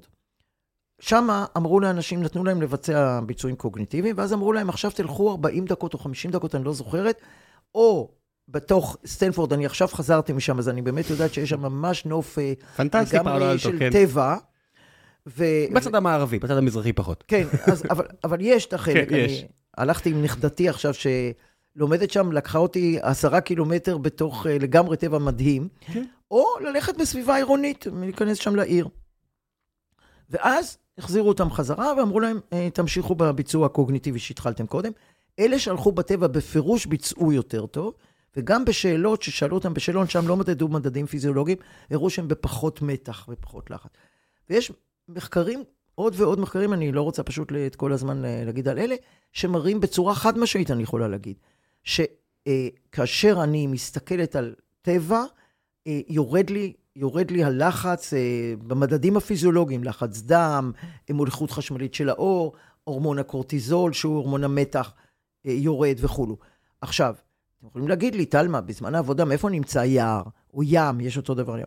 אז התשובה שלי תהיה כזאת, אם יש במרחק ממש קרוב אה, משהו טבעי, וזה יכול להיות גם פארק, לא חייב להיות יער... ריאה אה, ירוקה אמיתי. קטנה אפילו. ריאה ירוקה קטנה, יכול להיות, עשו מחקרים להשוות בין פארק לבין יער אמיתי, מצאו שלא היה הבדל. אה, אז על הכיפאק. אבל אם אין, ויש רק אפילו גינה קטנה בבניין, נניח שאני עובדת, זה בסדר לרדת ולשבת מול אותם עץ וערוגה קטנה של פרחים ולהסתכל. ונגיד, אין גם את זה. ואין לי נוף מהחלון, כי גם יש מחקרים שהראו שמהנוף מהחלון זה השפיע מאוד לטובה. שפשוט לעמוד ולהסתכל. יש אה, טיול וירטואלי במחשב, ומצאו, אני אומר את כל הדברים האלה, זה עשו בדיקות. אנשים שעשו הפסקה בעבודה, שמו אוזניות, או הקשיבו לקולות טבע, שגם זה מצא ציוד ציפורים, זרימת מים. אין כמו או- פכפוך. כן, בדיוק. או הסתכלו, פשוט הסתכלו על טיול וירטואלי. אה, תמונות, כל זה השפיע להורדת הלחץ והמתח ולמילוי המצברים. כי אנחנו יודעים, וזה אני חוזרת למה שאמרתי לפני כמה דקות, מה שנקרא mental fatigue. יש, כולנו יודעים את זה. אני עובדת על משהו מרוכזת, ישנתי טוב בלילה, הכל טוב. בשלב מסוים אני מרגישה שאני לא יכולה יותר, אני חייבת או איגו דיפלשן, שאחד אמרו, או מנטל depletion, בדיוק. יש לנו פה לפעמים ישיבות הנהלה של אה, בש- בשבוע כזה פעם ברבעון של 7-8 שעות. שעתיים ראשונות דיונים טובים, שעה שלישית זה בדרך כלל לפני ארוחת הצהריים בשלוש שעות של הבוקר. כן. דיונים מידרדרים, בטח. את רואה את האנשים כבר פוזלים לטלפון, טוב די, תלכו... חייבים לעשות הפסקה. אז כן. מה, העצה שהייתי נותנת לכל, אדם פרטי, לא משנה אם הוא בעבודה או בבית או משהו, הוא צריך לעבוד על משהו, ובין אם זה בוס שצריך להגיד לאנשים, תנו לאנשים לצאת באמצע. רבע שעה, לא צריך שעות. לצאת, להפסיק, לא בלהכריח את עצמי בכל הכוח עוד להמשיך, כי העבודה לא תהיה טובה. לעשות הפסקה, ואם אפשר, וזה מה שאני אומרת, באיזושהי צורה, לשלב את הטבע. זה היה הכי טוב. כן, תשמעי, אפילו, אפילו הציצים, בסופו של דבר סביבה נעימה יותר. יש ואת- מחקרים על עציצים, הם הראו שזה עזר, גם בבתי ספר ששמו עציצים בכיתות מאחורה, אבל אה, זה פחות חד משמעי מאשר אה, שממש עמדת אפילו בחלון והסתכלת על כן, הטבע. זה, זה תמיד מתחבר ל... למאפיינים פיזיולוגיים. ככל שהמאפיין הפיזיולוגי יהיה אה, אקוטי יותר, היכולת להתרכז ולעבוד תהיה משמעותית יותר, אז טמפרטורה. זאת אומרת, ילדים למשל שבמדינה חמה כמו ישראל, שאין להם מזגן בכיתת הלימוד, סיכוי. שהם יהיו, יתרכזו מאוד מאוד נמוך. כן, זה ידוע, כן. ומן הסתם, הדבר הכי קיצוני, תמיד אני הולך ל... אחד מהאנשים הנפלאים שלימד אותי את זה, אה, מר יוסי ורדי, שהיה לוקח ו- אה, אסופת אנשים אה, סביבו להתנדב בכל מיני מקומות ולעזור לאנשים שיש להם פחות מזל בחיים. אז מאחד מהבתי ספר בדרום העיר, אז הוא הגיע ו... ועשה משהו באחת הספריות וראה שאנשים לא מגיעים. ואז הוא הגדיל ראש והביא כסף לאיזה מישהו ואמר, לך תקנה מזגן. לא, לך תביא סנדוויצ'ים. לך אה, תקנה כן, עכשיו, תביא לפה כן. 100-200 כריכים. והוא אמר שאנשים רעבים, הם לא יכולים ללמוד. זה לא... זה- ברור. זה- זה ברמה טוב, הזו, זה הוא לא פירמידת ה... המציא. אין- אם אין קמח אין תורה, כבר אמרו הרבה קודם. כן. אה, זה ברור, זה אה, אה, היררכיית הצרכים של מאסלו, וזה אנחנו קודם כל צריכים להיות, זה ברור. אבל אני כן. אומרת, במקום עבודה שיש הכל, אתה אומר, זה בסוף, זה בדיוק העניין של tipping the scale. כן, אבל, אבל נגיד יש הכל, כמו שבאמת כל החברות, כולל החברה שלכם, יודעים שלשים כמה קפה קצת אוכל שלא נצטרך לחפש וכולו. עדיין, אני, אני, כדאי להגיד לאנשים, אוקיי, אתה לחוץ, אתה חייב לגמור משהו, תעשה בכל זאת הפסקה רבע שעה. אני אתן עוד דוגמה אחת של מחקר, שזה ממש לא להאמין. לקחו אנשים, אמרו להם לבצע משהו, ואז הפסיקו אותם באמצע. שוב, תפקיד קוגניטיבי משעמם, אבל זה דורש ריכוז, כי יש כל מיני סוגים של תפקיד. ואמרו להם, לחצי מהם, תסתכלו עכשיו על גג בטון, תמונה של גג בטון, ולחצי השני, גג עם uh, דשא ירוק.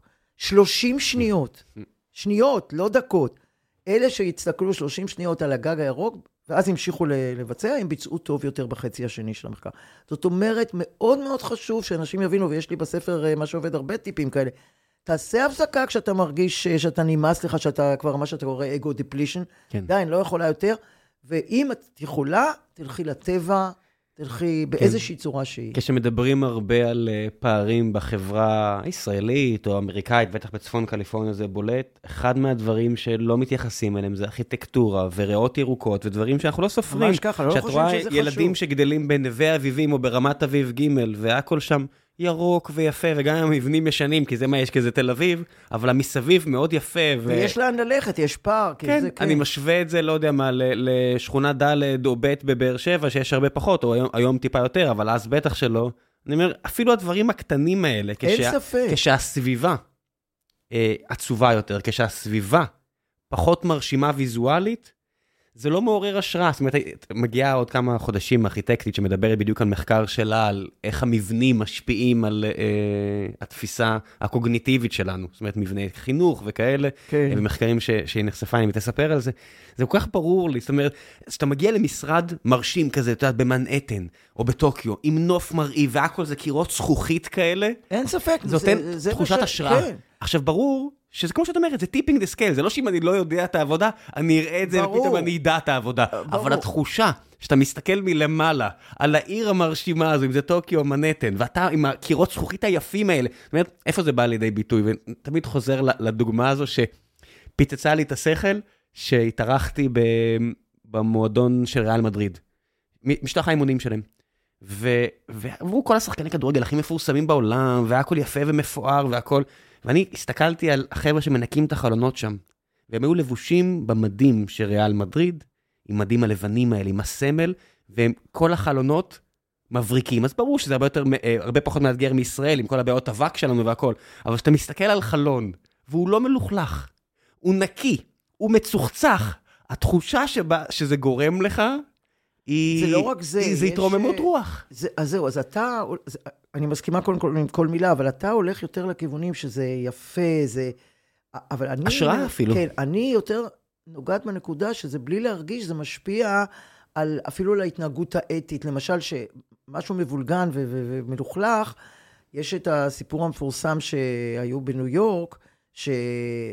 אה, The Broken Window, כן, אתה מכיר את זה? כן, תיאוריית החלונות השבורים, כן. שכן. כן, אז זה גם התחיל, אם, אם הכל מלוכלך וזה, גם אני יכולה לעשות משהו לא בסדר, אז עשו כן. על זה מחקרים. הגרפיטי הראשון יוביל אחריו כן, הרבה אחריו. בדיוק. אז למשל, אה, עשו מחקר בהולנד, ששם ארץ האופניים, ושמו אה, מקום שמלא מלא flyers על הרצפה זרוקים, לעומת מקום מאוד נקי. ושלט קטן, כאן אסור לקשור אופניים, צריך לקשור בצד. איפה שהיה flyers אה, ועל הרצפה, הרבה יותר אנשים לא צייתו וקשרו איפה שאסור וכולו וכולו. בוודאי, תקחי ישראלי לצפון קליפורניה או לגור בהאג או באמסטרדם, פתאום עם כל הבעיות תרבות וכל הדברים האלה, פתאום ישראלים מתיישרים ברובם, פתאום הם מלכלכים פחות, פתאום כן. הם יצעקו פחות, מה לעשות? כי הם מגיעים לתרבות שונה ומתיישרים מהר מאוד. כן, אבל, אבל א', וב', אבל אני אומרת, מה שניסיתי להעביר בזה שלי, בדיבור שלי ובספר, כמובן, זה שברור שמה שאתה אומר שעם החלונות אה, יפים ואתה רואה את כל העיר, זה מוסיף, ובגלל זה חברות כן. ההייטק הבינו את זה מזמן. כן, ו... אני רק רוצה להגיד שאני ברור לי, ואנשים עכשיו מאזינים בטח אומרים את זה לעצמם, כן, ברני מיידוף היה בוודאות במשרד יפה כזה במנהטן, ויש גם רמאים, זאת אומרת, אם אני מסתכל, כנראה שבנקים ישראלים, שעבדתי בשנתיים, שבנקים ישראלים במבנים מזעזעים, מלוכלכים, מוזנחים, יש פחות אה, הונאות מאשר בבנקים בארצות הברית היפים במנהטן, אני מבין את זה, לא, אבל... זה רק טיפינג דה סקייל. בדיוק. אז קודם כל רציתי להגיד זה, וטוב כן. שאתה אמרת, אבל אני אומרת, אני גם הסתכלתי על דברים יותר אה, פנימיים, זאת אומרת, זה לא רק היופי, אה, אה, כאשר אתה רואה, שאתה עושה הפסקה ומסתכל על עץ, או על ירוק, אה, יש מחקרים על יצירתיות, שנגיד אה, אדום פחות, אה, אם אתה רוצה אני אדבר על אדום, אני אשמח. עוצר יצירתיות, ודווקא ירוק או כחול, שאתה מסתכל, מגביר יצירתיות. אדום בכלל, אתה רוצה שאני אגיד כמה מילים כן. על אדום?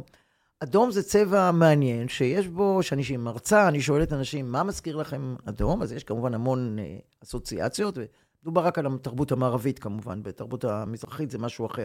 אבל בתרבות שלנו המערבית, אה, שני הדברים שחוזרים, יש עוד הרבה, זה סכנה, סטופ, וכולו, שלטי החוץ, הסרטים שאומרים stop הם תמיד באדום, סכנה תמיד כתובה באדום.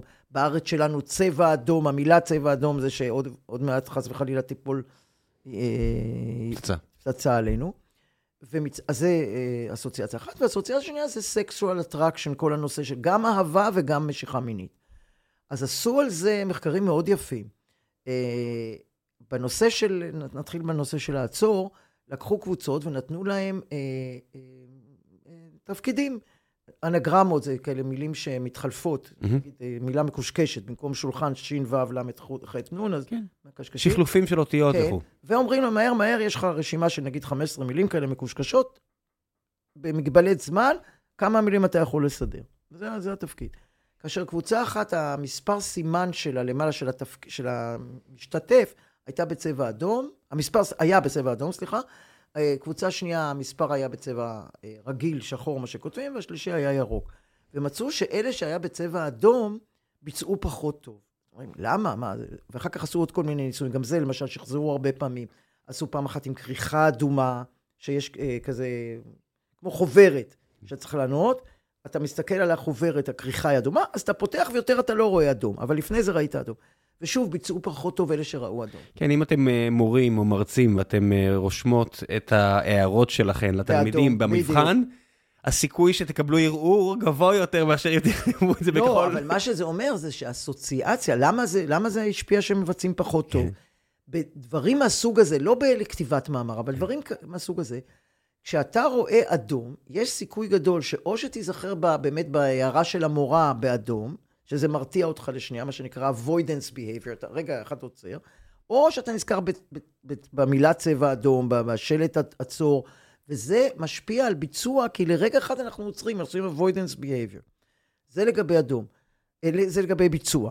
עכשיו, לגבי uh, משיכה מינית ואהבה, אז הראו לגברים כל פעם שלוש תמונות של uh, בחורות, שלוש קבוצות של גברים, הראו את אותה תמונה של בחורה, רק את החלק העליון, הטורסו, בצבע שחור לבן, בלי צבעים, אבל רקע שונה. קבוצה אחת ראתה את אותה בחורה על רקע אדום, קבוצה אחת על רקע אה, אה, או אפור או שחור, משהו לא כרומטי, וקבוצה שלישית על רקע נגיד ירוק. ושאלו אותם כל מיני שאלות על הבחורות, עד כמה היא יפה, עד כמה היא חתיכה, עד כמה היית רוצה לצאת איתה, לקיים איתה יחסים וכולו וכולו. ועוד פעם ועוד פעם עשו, גם בחורות עם שיער שחור, גם עם בלונדיני, גם אה, חולצה פתוחה וחולצה יותר סגורה, מחייכת, לא מחייכת, וכל הזמן יצא שאלה שראו את הבחורה על רקע אדום, חשבו שהיא יותר חתיכה, יותר סקסית, יותר רצו לקיים איתה יחסים. ובשאלון אחד אפילו שאלו, אם יש לך 100 דולר, כמה תוציא עליה בדייט, הוציאו הכי הרבה עליה. זה עוד מהספר הראשון שלי. כן. אבל בספר השני, הראיתי על, על יצירתיות. יש לי פרק שלם על יצירתיות, מתי אתה... ויש המון טיפים ליצירתיות שאנשים לא חושבים. שוב, ברור שיש אנשים שהם יותר יצירתיים ויש אנשים שהם פחות.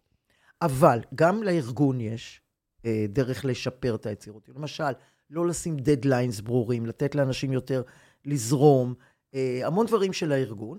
ולנו, אישית, אם אני רוצה לעשות משהו יותר יצירתי, יש כמה דברים. ראשית, באמת, אל תסתכלי על אדום, תסתכלי יותר דווקא על, על רקע כחול או ירוק. שנית, תמונות שמראות יצירתיות. למשל, אה, קופסה ואני יושבת מחוץ, מוח מחוץ לקופסה. thinking outside the box. לחשוב מחוץ לקופסה. אז יש תמונות שרואים קופסה ומוח על יד. ראו במחקרים שהם אנשים מסתכלים על דברים כאלה, וואלה, פתאום אני חושבת לא על הדברים הקונבנציונליים. דבר שלישי, לשרבט. לשבת ולעשות שרבוטים לא בקווים ישרים, אלא בקווים אה, עגולים כאלה וכולו. או ללכת בחדר או ברחוב. כן, פגישות הליכה אני מוצא שזה כלי, כלי נהדר. ולא ישר, לא על קווים. למשל, עשו מחקרים שמישהו שהיה צריך ללכת לאורך קו, לא. החוכמה היא ללכת אה, בצורה אה, עקומה, כאילו, בעיגולים וכולו. כל הדברים האלה, ובטבע בהחלט יכולים להביא לרעיונות לא שגרתיים קרים. מה זה יצירתיות? לחשוב אה, מחוץ לקופסה. זו לא הגדרה, אני. חושב, של דמיון. לקחת מושג מעולם אחד ולהעביר אותו לעולם אחר. הגדרה יבשה כן. לפחות. אז בדיוק, ויש יש, אה, אה, טסט כזה שבודק בדיוק, שאתה, כאילו, מה משותף לכל מיני מילים, שכאילו אתה לא, לא קושר, לא לא מקשר ביניהם, ואם אתה יצירתי, אתה יכול לחשוב על משהו אחר מהמילה. אה, אז אה, כן, אז יש המון טיפים, אני אומרת שוב פעם, ברור שיש אנשים שהם יותר יצירתיים ויש פחות, אבל בתוך הטווח הזה, אתה יכול בפירוש לשפר את היצירתיות שלך, גם אתה אישי או את אישית בהתנהגויות שלך, שאת לומדת כל מיני טיפים. מה שאמרתי עכשיו, אני כמובן אפרט אותם הרבה יותר במה שעובד, Mhm. וגם הארגון עצמו יכול אה, לטפח, ואני חושבת שבמשרדים של הייטק למיניהם, זה שנותנים להם פתאום לשחק פינג פונג באמצע, או ללכת, או לעשות, זה בפירוש עוזר, זה בפירוש עוזר. זה לא רק שזה כיף. להם, זה לא, ברור שזה כיף שיש לך עבודה שאתה יכול כן. באמצע, אבל זה גם באמת מוסיף לביצוע. עצם העובדה שאתה יכול לעצור את העבודה ולחזור אליה, זאת אומרת. כמקודד זה הרבה פעמים נורא קל, כי אתה יכול לעשות, לעבוד על שתי דברים במקביל. אנשים לא מבינים את הכוח ב, אוקיי, אני תקוע על משימה אחת, בוא אני שנייה אתקדם כן, למשימה בדיוק, אחרת. אז זה מה שאני אומרת. העובדה שאתה יכול uh, to unwind, או to unstuck yourself, נכון. משהו, ההרגשה הזאת, והרבה מקודדים מרגישים את זה, שאתה לא מצליח משהו, זה יכול... אתה חייב להפסיק. לחרב לך זה את שאני הלילה, את הערב, אתה חייב להפסיק, זה כן. מה שאנשים אומרים, זה תפסיק. כמעט הקלישה הכי גדולה שאתה כן, חוזר למחרת, והנה זה נפתר. בדיוק, תעשה יוגה, תרוץ, תלך לטבע, תעשה דברים אחרים, פתאום זה יבוא. אה, בוא נעשה קצת שאלות מן הקהל שמחכות לך. אוקיי. אה, רציתי קצת לתת אה, פתח- פתחן למאזינות ומאזינים. אה, מה דעתך על התופעה ההולכת ומתרחבת של קואוצ'רים ומטפלים מטעם עצמם שמקיימים פגישות בסגנון פסיכולוגי עם מטופלים ללא ידע מתאים? ומה אפשר לעשות בשביל למנוע את התופעה הזו? תראה, זה לא התחום שלי, אז אני, אני, אני, אני בגדול אגיד שאני חושבת שצריך ללמוד בשביל להיות מטפל. אה, כדי להיות מטפל טוב או מטפלת טובה צריך שני דברים. צריך הכשרה וניסיון, והכשרה היא ארוכה, להיות פסיכולוג קליני. אני אומרת את זה כמי שגם עשתה את זה, וגם אחר כך אה, אה, אה, שנים באוניברסיטה הייתי במגמה הקלינית של הילד, כ- כמרצה. צריך ללמוד די, די ארוך, ואחר כך לעשות התמחות בארבע שנים, מזה שנה אחת במחלקה סגורה. בקיצור, זה דרך ארוכה עד שהם עוברים, וכמובן תלוי בבן אדם, באישיות שלו. זאת אומרת, אני לא מפרידה, זה וזה. לכן, אם יש מישהו שלקח איזה קורס אה, קצר, יכול להיות שיש לו אישיות מתאימה והוא עוזר לפתרון בעיות פשוטות, או שבן אדם צריך שמישהו ידבר איתו. עקרונית, אני לא מתמצא טוב בתחום הזה, אני רק...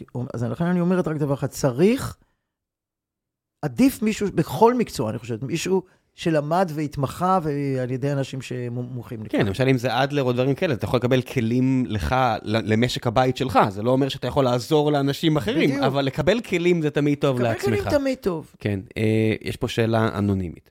אני חרדי מקהילה חסידית. סיימתי כעת בהצטיינות תואר ראשון בפסיכולוגיה, אבל אני לא יכול ללמוד תואר שני בפסיכולוגיה, כי, כי אין כזה במסלול נפרד. דעתה של תלמה בנושא מעניינת אותי. יש מחסור חמור בציבור החרדי באנשי טיפול ואין מסלולים להעשרתם. האם לדעתך אה, יכול להיות כזה מסלול? האם ראוי בכלל שיהיה? זו שאלה מורכבת, כי בכל הקריירה שלי באוניברסיטת תל אביב, היה לי סטודנט אחד חרדי שלמד בקלינית. בחור מבריק בצורה בלתי רגילה. אני, זו הייתה לי הזדמנות באמת להכיר מישהו שלמד אה, אה, באוניברסיטה הפתוחה, כי לא היה לו בגרות, השלים, והיה פנטסטי, אבל הוא ישב, נגיד, אני הדרכתי אותו בתזה, זאת אומרת, זה לא סתם מישהו שהכרתי, הוא עשה אצלי את עבודת המאסטר שלו, וישבנו עם עוד בנ... שר... קבוצה קטנה שהשאר היו בנות, והוא ישב איתנו. הוא החליט עם עצמו שכדי לגמור, והוא- ואני אני מאוד הערכתי את זה, כי הוא היה חרדי, והילדים שלו למדו במסגרות לגמרי חרדיות, הוא סיפר לי, והוא, אה, וזה היה לי מאוד חשוב, כי באמת, כמו שאותו המאזין אומר, אין הרבה מטפלים בקהילה החרדית. מחסור עצום, כן. קהילה הכי גדלה, הקהילה הכי גדלה בעולם, כן. והיא מחסור עצום בהרבה מאוד אנשי אז מקצוע לכן, מתאימים. התשובה שלי היא, היא, היא קשה, קשה, כי מצד אחד אני הייתי אומרת, אני לא רוצה שיהיה הפרדה. כאילו שיהיו רק ערכית, לבנים- אני מניח שאני ואת נסכים שאנחנו כן. בעד- לא בעד הפרדה. בדיוק. מצד שני, אני יש פה קהילה שיהיה- עצומה. בדיוק. כן. אז אני, אני הייתי, אז לכן אני לא רוצה לשלוף מהשרוולים. הייתי יושב בוועדה כזאת, הייתי בפירוש רואה את המורכבות שלהן ואומרת, קרוב לוודאי שהייתי אומרת בסוף, תראו, אם אין ברירה, ואחרת לא יהיה להם מטפלים שהם צריכים את הקהילה הזאת, אז אולי כן צריך. אני אומרת שוב, ערכית, אני נגד הפרדה, אבל לפעמים צריך להבין גם שאחרת לא יהיו מטפלים בחברה מסוימת, וזה מאוד מאוד חשוב, ובחברה החרדית זה מאוד חשוב, כי זאת קהילה סגורה, שסוגרים דברים בתוך עצמם, וזה לא טוב, צריך שיהיה מטפלים. יש פה שאל, עוד מגוון שאלות שאני לא בטוח אם רלוונטיות, אם לא, פשוט תגידי שלא. אה, זהו, כי הם שואלים לא דווקא על התחומים שאני... כן, אבל לדעת, כן. אנשים רואים, אה, את הרזומה שלך, כן, ושואלים. כן. אה, מה דעתך, זה ממש נראה לי שונה ממה שאת מכירה, מה דעתך על הגידול העצום באבחון אוטיזם אצל ילדים? האם את רואה בעיה באבחון שגוי? אני, זה לא התחום שלי. זה לא, לא התחום שלך ואת לא רוצה להגיב לא. על הדבר הזה. בוא נעשה עוד משהו שאולי כן קשור, כי כן גם קשור לספר. הלימודים כוללים הרבה מאוד קורסים בסטטיסטיקה, הסתברות ושיטות מחקר, שלאו דווקא רלוונטיים ברמה הזו למטפלים. האם את חושבת שצריך לשנות משהו ולקצר ולהקל את המסלול אה, להפיכה לפסיכולוג קליני? כי זה די קשור גם זה, למחקרים זה... שלך. כשאני קורא ספר כמו שלך, אני תמיד מסתכל, אני אומר, על הסטטיסטיקה, כמי שמאוד אוהב סטטיסטיקה, כן. הסתברות, זאת אומרת, או אם קוראים את, את קיימן וטברסקי, רואים כמה מההטיות או הבעיות בתחום נבעו מחוסר נכון. אה, הכרה של סטטיסטיקה. אז תראה, קודם כל, זה גם רלוונטי לי, כי אבל, בתור... אבל אתה שואלת, אומרת, מצד שני, יש מחסור עצום בפסיכולוגים. תראה, אז יש לי דווקא לזה תשובה דווקא לא דווקא אה, שקשורה לספר, אלא לניסיון שלי, כראש, הייתי ראש בית ספר למדעי הפסיכולוגיה, כן. ושנים לימדתי שם, אז אני יודעת. אנשים באים, אלה שבאים ללמוד רק אה, פסיכולוגיה קלינית, רואים בזה, אוי, מה את מבלבלת לי את המוח על סטטיסטיקה ועל זה. אבל זה לא, אני, אני כן חושבת שצריך ללמוד. כי אני חושבת שמטפל טוב, לא יזיק לו עם עולה גם לקרוא מחקרים, וצריך את זה. וכדי להבין טוב מחקר, צריך להבין סטטיסטיקה. לא צריך להיות ברמה שאני צריכה לעשות את הסטטיסטיקה אחר כך בעצמי, אבל שאני צריכה להבין מה זה הבדל מובהק ולא מובהק, ומה יכול להיות אה, לא בסדר או כן בסדר במחקר, אני חושבת שזה כן חשוב. אה, אני יודעת גם שמקצועות מסוימים של מטפלים לא פסיכולוגים קליניים, לומדים פחות סטטיסטיקה, כל מיני טיפול, ב, אני יודעת מה, ב, בכל מיני תחומים, אני לא רוצה להגיד כדי לא להשמיץ אף אחד.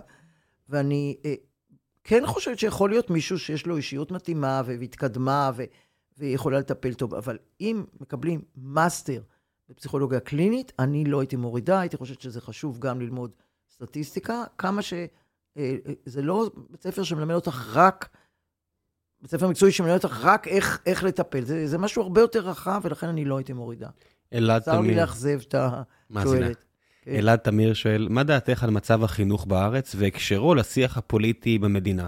מה משמעות האקדמיה בשיח הפוליטי לדעתך? זאת אומרת, אני, אני אגיד פה לפני שאת עונה, תענה שבספר, אני לא אענה, כי אני רוצה קצת להוסיף משהו. אה, בספר של מייקל לואי, סופר שאני מאוד מאוד אוהב, כן. אני חושב, חושב שאחד מהסופרים היחידים שקראתי את כל הספרים כן, שלו, כן, שהוא כתב על uh, קיימן וטברסקי, אני לא זוכר איך נקרא הספר, אבל תמצאו, זה, לא, זה ספר מאוד מומלץ בעיניי.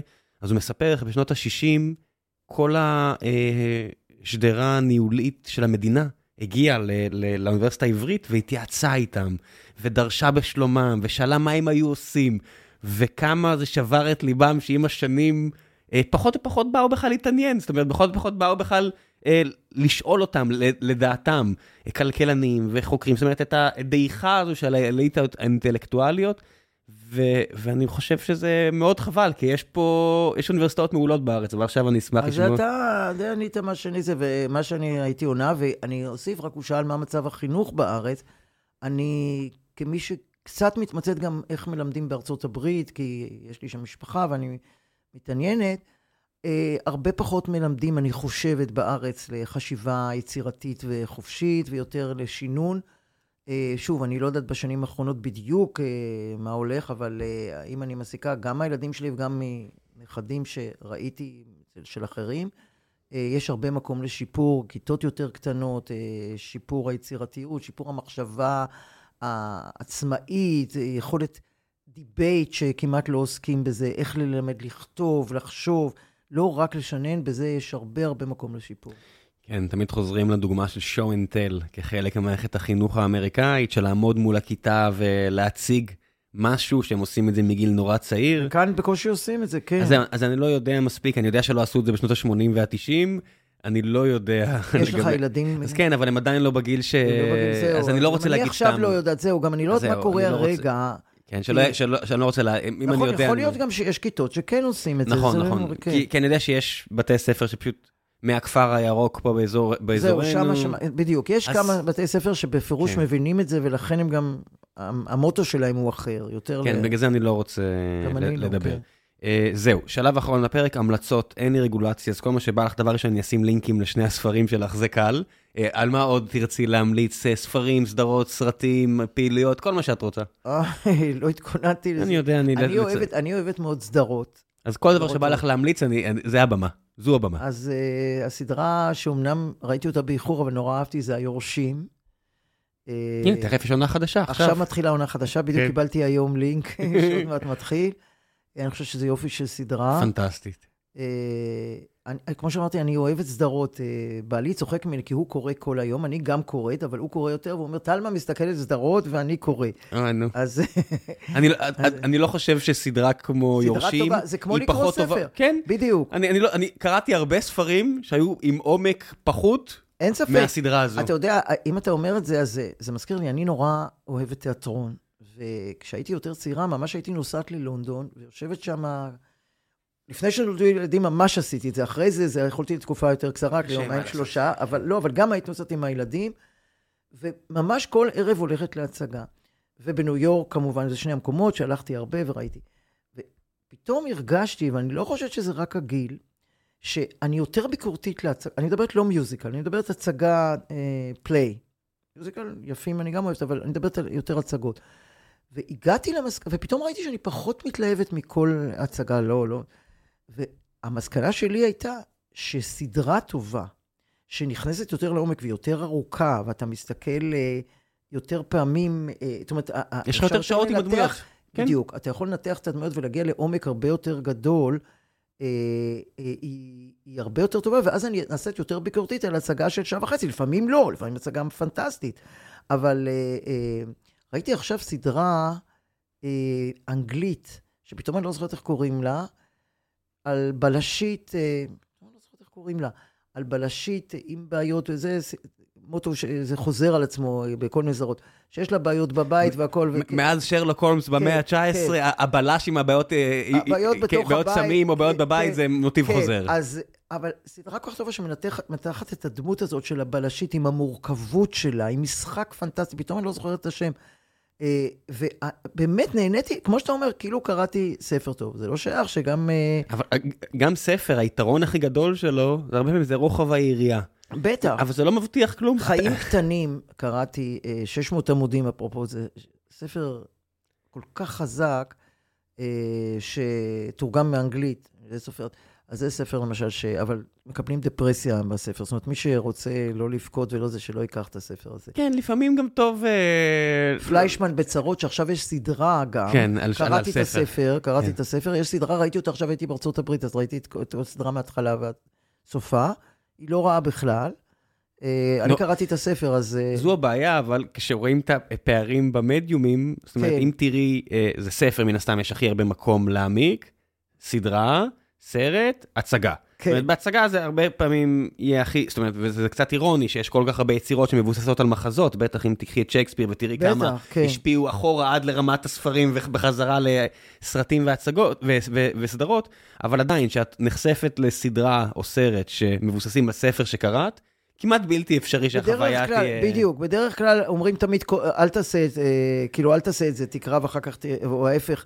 אבל אה, אליי משנים, יש פה ושם איזה במאי באמת גאון שיודע לעשות, אה, להביא את זה למדיום השני. זאת כן. אומרת, לקח את הספר, אבל הבאת את זה למדיום אחר שאפשר להראות דברים שלא יכולת להראות בספר. אבל זה קשה.